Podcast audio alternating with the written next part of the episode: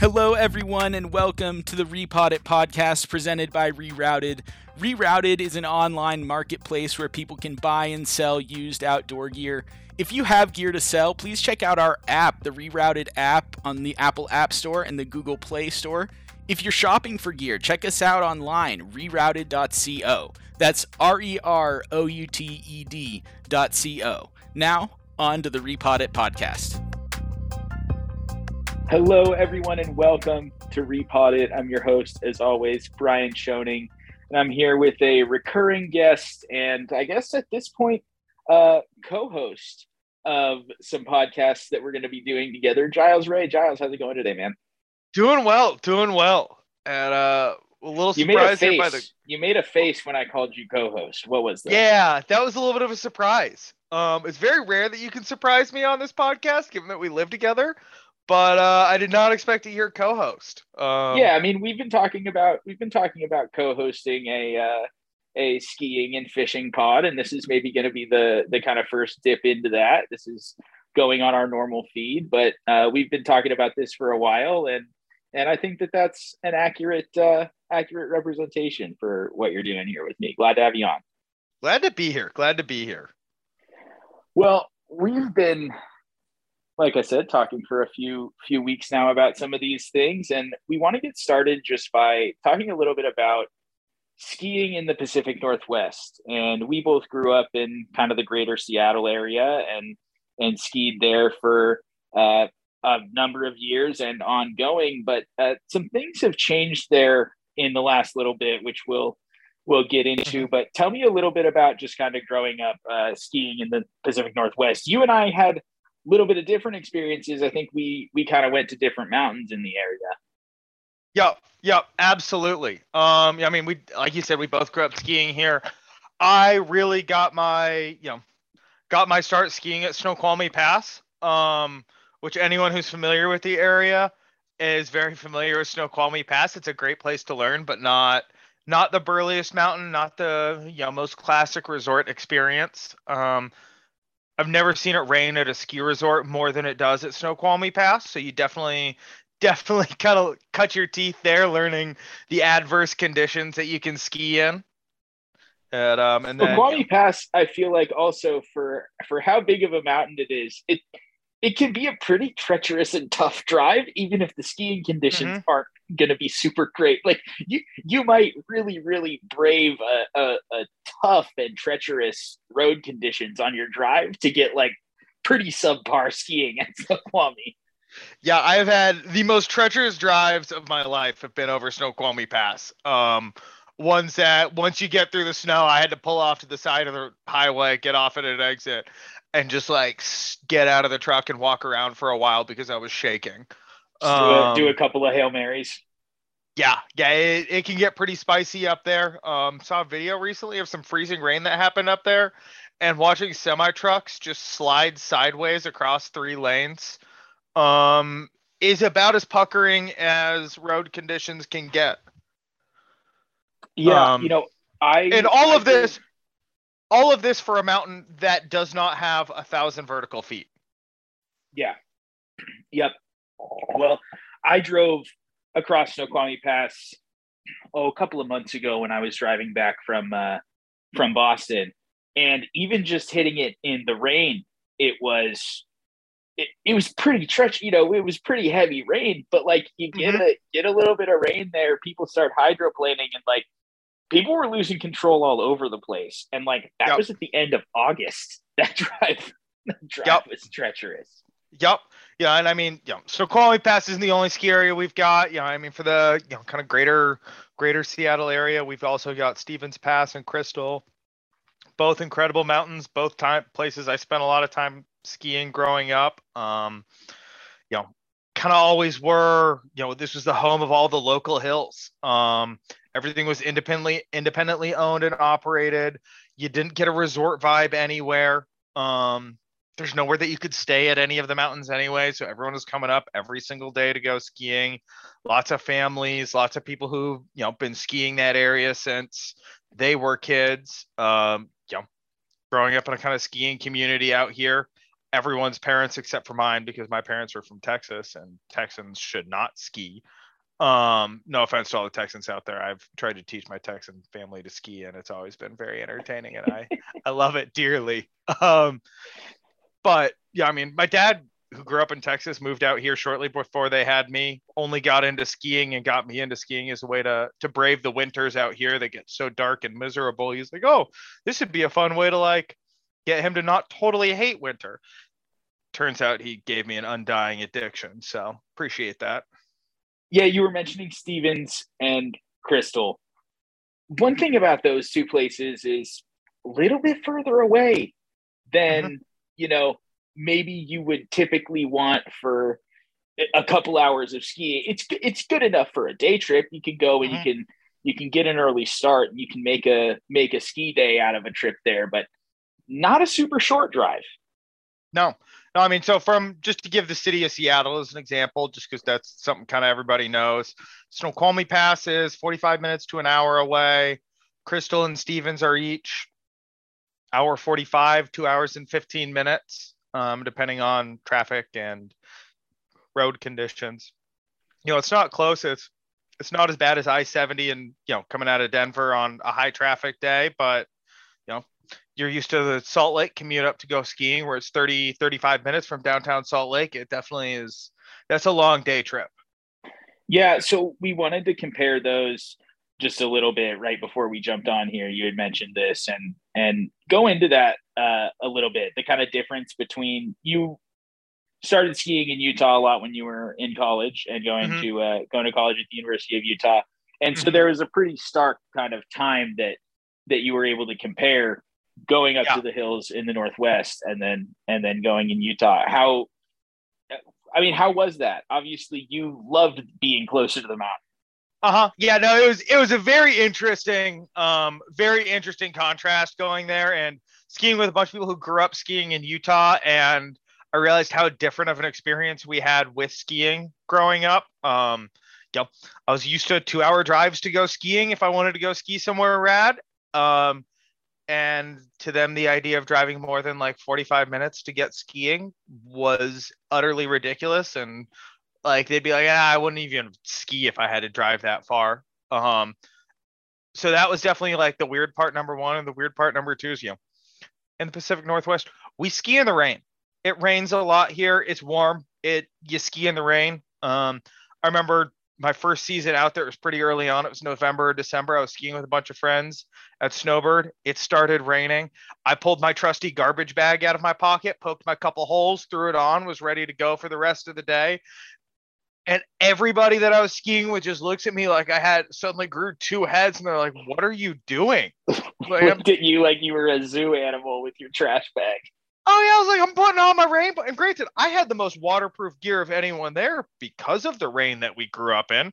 But you always keep a garbage bag in the pocket for like the real soaker downpours.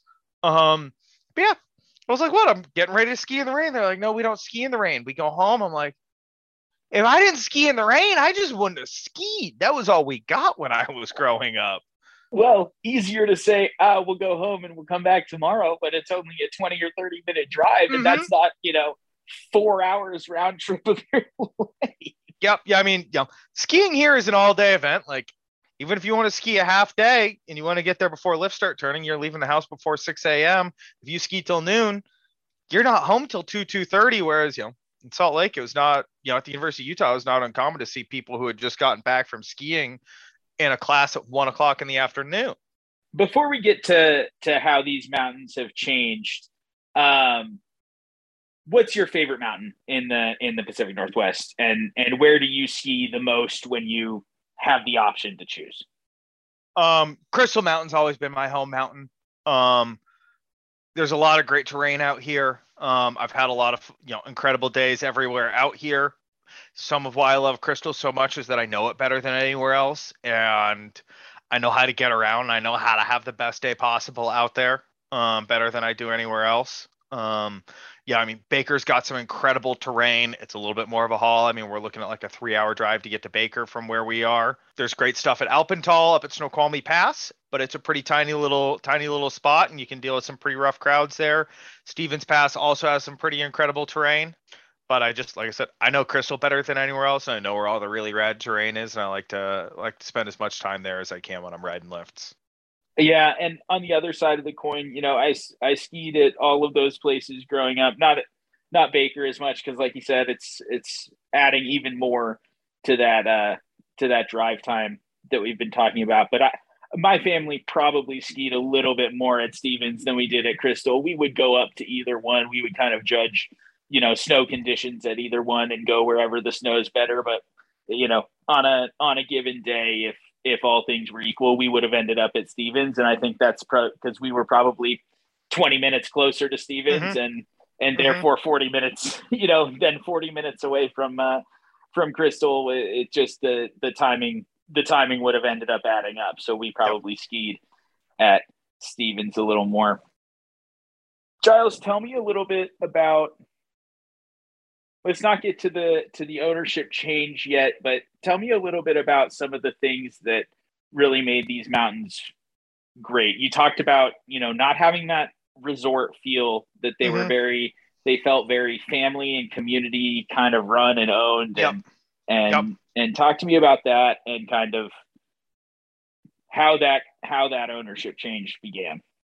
Um, yeah, I mean, so I'll I'll really stick to Crystal on this one because this is where I have the most experience. Um, yeah, I mean, Crystal just always had this feeling of you know everyone, you know, you knew a lot of the people there, and there, you know, because there's no hotels there, everyone's from the same area as you are you know, you, there's not much you can do other than go up, ski for the day, go home. Um, you know, everyone kind of has a friend or two that had a cabin up kind of near the mountain that you might go stay at every now and then with them and turn it into a weekend event, but you're still driving to and from the mountain every day and you're driving half an hour or so.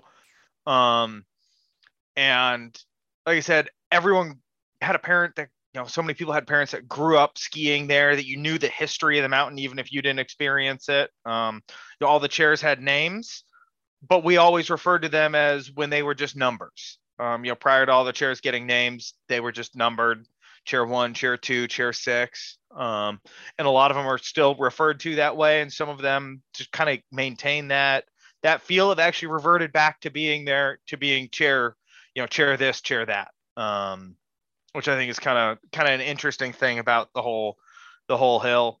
And you know any any change that was going on there you felt like you know you might know someone who you could say something to and your voice might actually be heard and um and there's you know a lot of community feel around that so a couple years ago five or six years ago i, I don't have the date right in front of me but uh Vail bought Stevens and Alterra bought Crystal. What what kind of started to happen uh, in kind of the Pacific Northwest ski scene when that happened?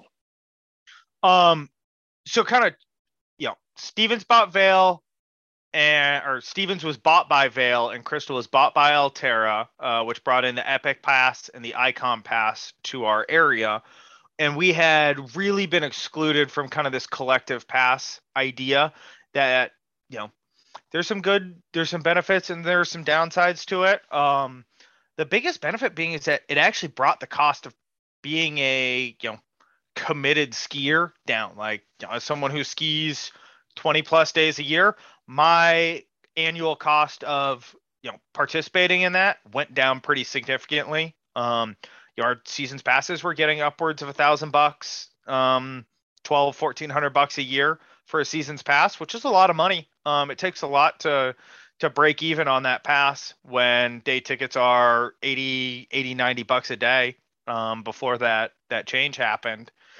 And so that was that was really great is that it made it skiing a lot more accessible and a lot more affordable for families who wanted to, you know, participate often. Um, but along with that is, you know, everyone saw that we might really lose this local hometown feeling that we've had at these two resorts that have just kind of always been, been tiny little, you know, you know, local places and community neighborhood mountains is yeah, is exactly. kind of how I always referred to them. I uh, they're not actually commute, you know, community owned. They were owned, but they felt community owned because Mhm. everybody everybody felt like they kind of you know a piece of them was Mhm. was on the mountain. and yeah, I mean, and Crystal had been owned by a larger company called Boyne, which is you know kind of another big player in the industry in a little bit different way than Alterra and Vail are. Um, they really owned it, but they had a local operator who had been operating, you know, who had been running the mountain for a long time. Um, really good, you know, everyone, you know, everyone knew who the Kirchers were. They were the owners then. Um, you know, the woman who cut my hair was actually really good friends with the Kirchers and um, things like that. Where you know, again, it still had that local feeling. I mean, the the Kirchers were people that were like, oh, like I could go hang out. You know, I could run into them and chat with them, and it wouldn't feel like I was just um talking to some big corporate person. But yeah, so once that purchase happened, um, we saw this starting to happen. They brought in these these collective passes, which also gave all of us the ability to travel elsewhere and go skiing, which I love skiing in the Pacific Northwest, but it's not the greatest skiing in the world. And the ability to go experience these world class ski areas um, at a little bit more stomachable price was a really, really awesome, awesome deal for us. But we knew that it might come with some downsides. It would make traveling to those places much more palatable if you already had the pass to ski, basically. Exactly. Yeah. I mean, you know, you start, you know, if you have a family of four, instead of having to pay, you know, $120 a person per, t- you know, per day to go skiing somewhere, plus all your hotels and whatnot, that, you know, five or 600 bucks just suddenly got cut out of every day that you wanted to go travel somewhere. And it, you know, made the cost of going skiing for a week somewhere with a family closer to, you know, four or five thousand dollars as opposed to ten thousand dollars, which is a pretty significant difference. How did Vail and Alterra kind of conduct themselves differently in the purchase of these of these resorts? It it seems it seems like Stevens has has kind of gone this very kind of um, you know corporate route where where they've tried to kind of run it like they run other mountains, whereas on the other side, Crystal has kind of been allowed to run uh, the way that made it a great mountain before. Mm-hmm. So, talk a little bit about their different philosophies on that. So, I, you know, again, I can speak a lot more to the Crystal Mountain experience than the Stevens Pass exp- experience, just because I've got a lot more time and energy invested in one of those hills. Um, when Crystal was purchased, they brought in a new a new chief operating officer who had a lot of experience at a small hill in New Hampshire. I think um somewhere somewhere east or maybe it was midwest and he came out here and there was some some growing pains that he had just because our bigger mountain terrain that we have out here definitely um presents some challenges that he didn't experience at his previous hill. But he knew how to un you know run a community hill which was awesome. I mean when this all happened i looked at it i was like as a crystal mountain you know local, I was like, hey, this is good for us because Alterra at least has a pretty good track record of not changing everything, just adding capital where capital needs to be added. Um, and Crystal stayed mostly the same. I mean, there was a couple changes that made it, you know, probably a little bit more modern and a little bit more attractive to people who weren't weren't core skiers, which is good. I mean, skiing's a pretty pretty hard sport to get into. Um, it's really expensive to get into. It's really uncomfortable. Um, it can be a little terrifying sometimes flying down an icy hill um, with a bunch of people flying down it way faster than you. So they did a lot of stuff to make make it maybe a little bit more attractive to people who were new to the area, new to skiing. You know, as we're having this big tech boom out here and a lot of people moving here, and a lot of people now have the disposable income to throw at it. They made that probably a little bit more attractive so that you know brought in a lot of crowds.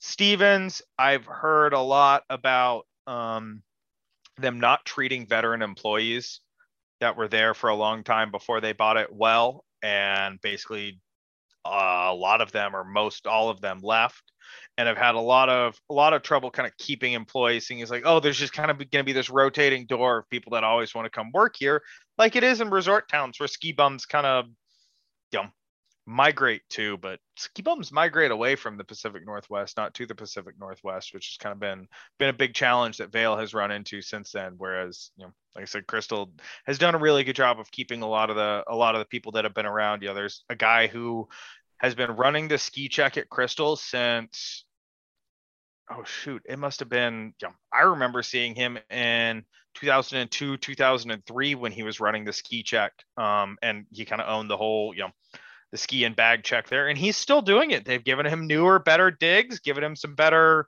some better deals. But I mean, the fact that they're able to keep people like Brad around says a lot about how they are, um, how they're running that hill and how they're treating people who have been there for a while.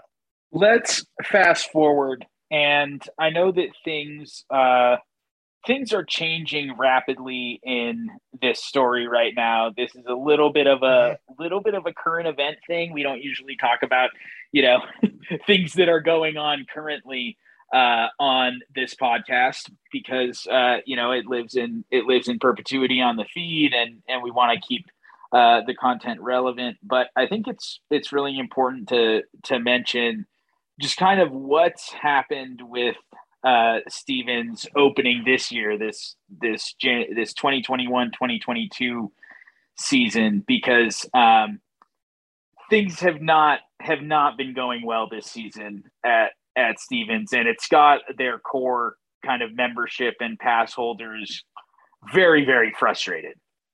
Yeah, and like so, just to give a tiny bit more backstory, you know, as I mentioned, there's a lot of people who are interested in getting into skiing, and the population's booming up here and a lot of our resorts have kind of been pushing their capacity for a while and it's really come to a head this year. I mean it's been coming to a head for the last couple of years um, but it's just showing through more and more every year. I mean last year with covid there was a lot of issues especially you know the term crowding and covid in 2020 they all don't mix well together. Um, but i mean we were seeing crowding issues right you know before these purchases happened.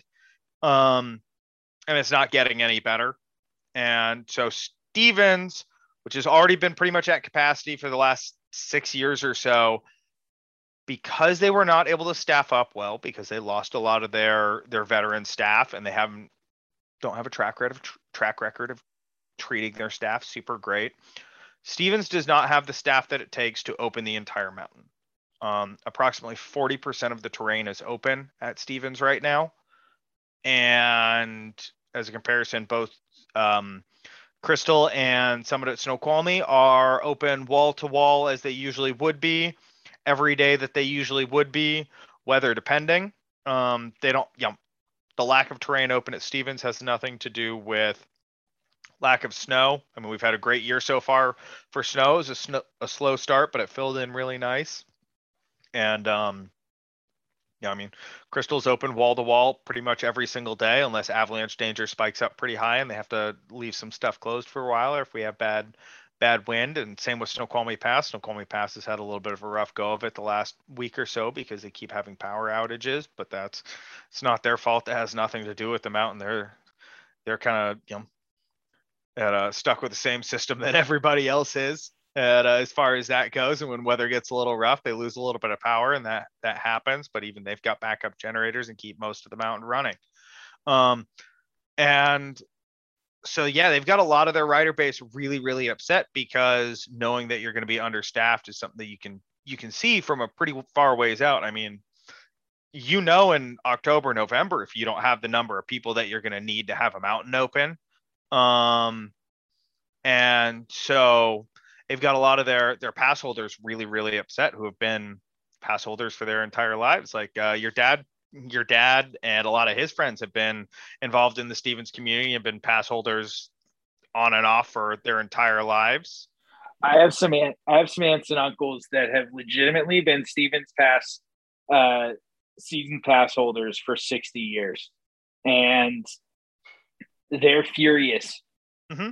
And uh-huh. that's not that's not the group that you want to be Mm-mm. upset with you. You like you you don't want that dedicated, dedicated, loyal group of of skiers and you know I, I mean mountain inhabitants almost you know I mean that mm-hmm. at a at a certain at a certain point it's like sure they're not living on the mountain but as much as anybody who who goes up there they you know they are there all the time and those are not that's not the group that you want to that you want to start yep. Um, excluding in an area where there is not a lot of ski tourism your pass holders are your lifeblood, and the people who have been pass holders for a really long time are the ones who convince their friends to go up, and they're the ones who can convince their friends to never go there again.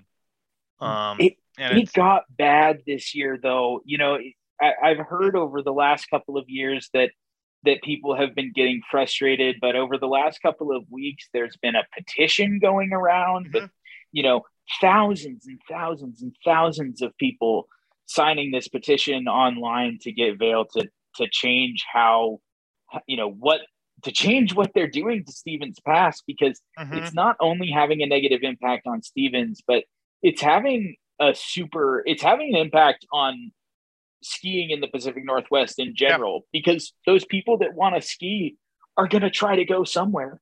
Yeah, I mean, yeah, I mean the uh there are three ski resorts that service the greater Seattle area, which is, you know, kind of there's three counties here that really traffic those three areas pretty heavily. And that's oh, about four, four and a half million people that go, you know, that anyone who wants to ski of those four, four and a half million people, you kind of have three options. Yeah, there's a couple other options, but those are your three main options. And when a third of that is barely able to operate, it suddenly puts a ton of pressure on two other two other areas that were already at capacity. I mean, everyone would, you know, they. I think that's the. I think that's the main point. Share. I think that's the main point. Is these other mountains were already at capacity, and now mm-hmm. they have to kind of try to absorb this mm-hmm. overflow in some way. And and Crystal Mountain, um, jump. I've got a I've got an Ikon pass this year, so I'm pretty plugged into what's going on at Crystal. I ski there a pretty good amount. And I mean, they had started out the year saying they weren't going to do the reservation system that they had to do last year to keep things okay with COVID. Um, and everyone was pretty excited about that. They're doing their best to manage crowds this year. And, you know, part of the issue with Crystal is that you don't have cell service for the last almost hour of the drive, 45 minutes of the drive. So you can't get a notification that you know parking's full until you know for the last hour of the drive so you may you know drive all the way out there to find out that the parking lot's full and you got to turn around and go home um, and they do as much as they can to try to prevent that. Yeah, I mean, it's one long highway where that's kind of the only main major thing on the highway, and they have someone down at the bottom counting cars. But one guy is standing at the bottom of a road with a clicker that uh, is only so so helpful, um, especially if people don't want to read the signboard. Um, so I mean, Crystal, Crystal's at uh, the first of the new year after this whole Stevens thing really started to go down, and that petition started blowing up, which is really actually about getting the national forest to try to revoke their their permit or you know levy some judgment in you guys aren't operating in good faith and you need to solve it or we're going to re- revoke your permit and let someone else have your permit.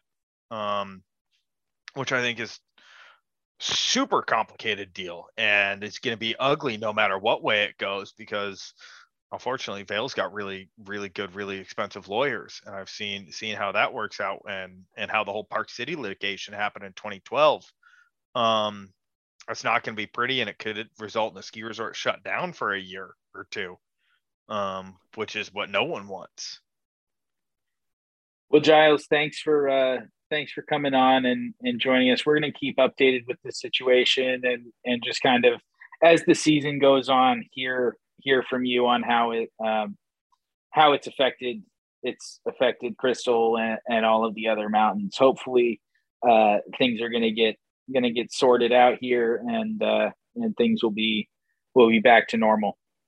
Yep, yep. And uh, well, thanks for having me on. It's a uh, it's a topic that's near and dear to my heart as I'm a, a long time diehard skier and hopefully hopefully this all works out well and we can all look back on this and say wow that was crazy and that was close so thanks to giles for joining us. Thanks to you guys for listening. If anybody is interested in purchasing gear check out our website rerouted.co if you have gear to list check out our app on the apple app store or the google play store. Thanks everyone for listening. Hope you have an awesome day